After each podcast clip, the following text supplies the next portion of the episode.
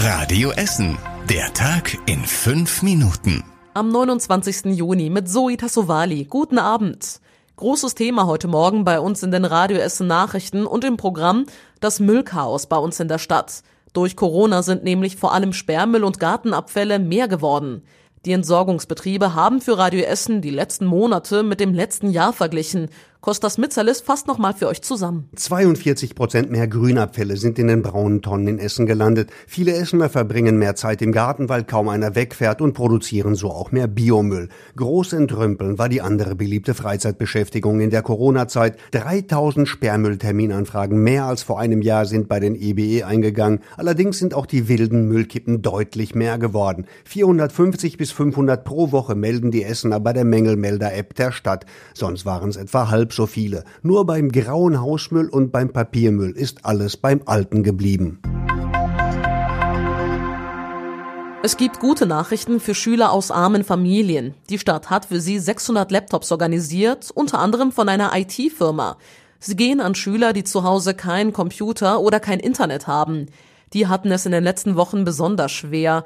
Lehrer haben fast nur noch per Mail oder WhatsApp mit den Schülern gesprochen. Auch die Aufgaben gab es per Computer. In den Ferien sollen die Schüler mit den Laptops Stoff aus den letzten Wochen aufholen. Danach sollen sie auch am Unterricht von zu Hause teilnehmen können. Das Jugendamt entscheidet, welche Schüler einen Laptop bekommen.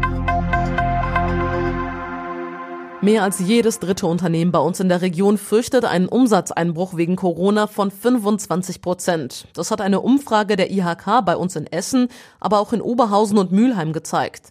Die Corona-Krise habe die Wirtschaft hart getroffen, heißt es. Mehr als jedes zweite Unternehmen hat das Kurzarbeitergeld beantragt. Der Druck bleibt aber weiter hoch. Mehr als 30 Prozent der Betriebe befürchten, dass sie in den nächsten Monaten Stellen streichen müssen. Viele warten auf die geplante Überbrückungshilfe vom Staat. Den meisten Unternehmen geht es finanziell schlecht und nur wenige glauben auch, dass sich die Situation dieses Jahr noch verbessern wird. Nach dem großen Diebstahl in der VW-Niederlassung in Krai haben die Ermittler jetzt die gestohlenen Reifen und Felgen gefunden. In mehreren Garagen in Krai haben sie die gestohlenen Gegenstände entdeckt. Die mutmaßlichen Täter waren mit einem Kleintransporter mehrmals hin und her gefahren, um die Reifen und Felgen abzutransportieren. In den Garagen haben die Ermittler aber noch viel mehr geklaute Gegenstände gefunden, unter anderem Fahrräder, Gartenmöbel, ein Quad und Dutzende hochwertige Werkzeugmaschinen. Die Männer wurden inzwischen festgenommen und sitzen in Untersuchungshaft. Und wir kommen noch kurz zum Sport hier bei uns im Podcast. Frauenfußball-Bundesligist SGS Essen verliert jetzt nämlich auch seine letzte Nationalspielerin zum Saisonende. Turit Knake geht, wohin ist aber noch nicht bekannt. Die 29-Jährige ist die vierte Nationalspielerin, die die Essenerinnen zum Saisonende verlässt. Damit steht bei der SGS zur neuen Saison ein großer Umbruch an. Trotzdem zeigt sich der Verein kämpferisch. Die Spielerinnen seien zwar schwer zu ersetzen, trotzdem würde die SGS Essen in der neuen Saison wieder eine starke Truppe aufs Feld schicken können, heißt es. Und was war überregional wichtig? Nach dem Bundestag hat auch der Bundesrat heute wichtige Teile des geplanten Corona-Konjunkturpaketes gebilligt. Es geht um eine vorübergehende Senkung der Mehrwertsteuer, die gilt schon ab übermorgen. Der volle Steuersatz soll bis Ende des Jahres 16 statt 19 Prozent betragen. Familien bekommen außerdem einen Kinderbonus. Für jedes Kind bekommen sie 300 Euro.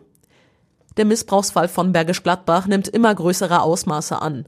Laut NRW-Justizminister Biesenbach gibt es Spuren zu gut 30.000 Verdächtigen im Netz. Dabei gehe es sowohl um die Verbreitung und den Besitz von Kinderpornografie als auch um konkrete Missbrauchstaten, heißt es. Jetzt soll deren Identität ermittelt werden. In NRW läuft ein Verfahren gegen mehrere Dutzend Beschuldigte. Elf Verdächtige sitzen bereits in Untersuchungshaft. Und zum Schluss der Blick aufs Wetter. Heute Nacht ziehen sich die Wolken etwas zusammen und es wird dichter bewölkt sein. Außerdem wird es deutlich kühler bei rund 13 Grad. Und die nächsten aktuellen Nachrichten bei uns aus Essen gibt's morgen früh wieder ab 6 Uhr hier bei Radio Essen. Euch jetzt aber erstmal einen entspannten und ruhigen Abend. Bis morgen. Das war der Tag in fünf Minuten. Diesen und alle weiteren Radio Essen Podcasts findet ihr auf radioessen.de und überall da, wo es Podcasts gibt.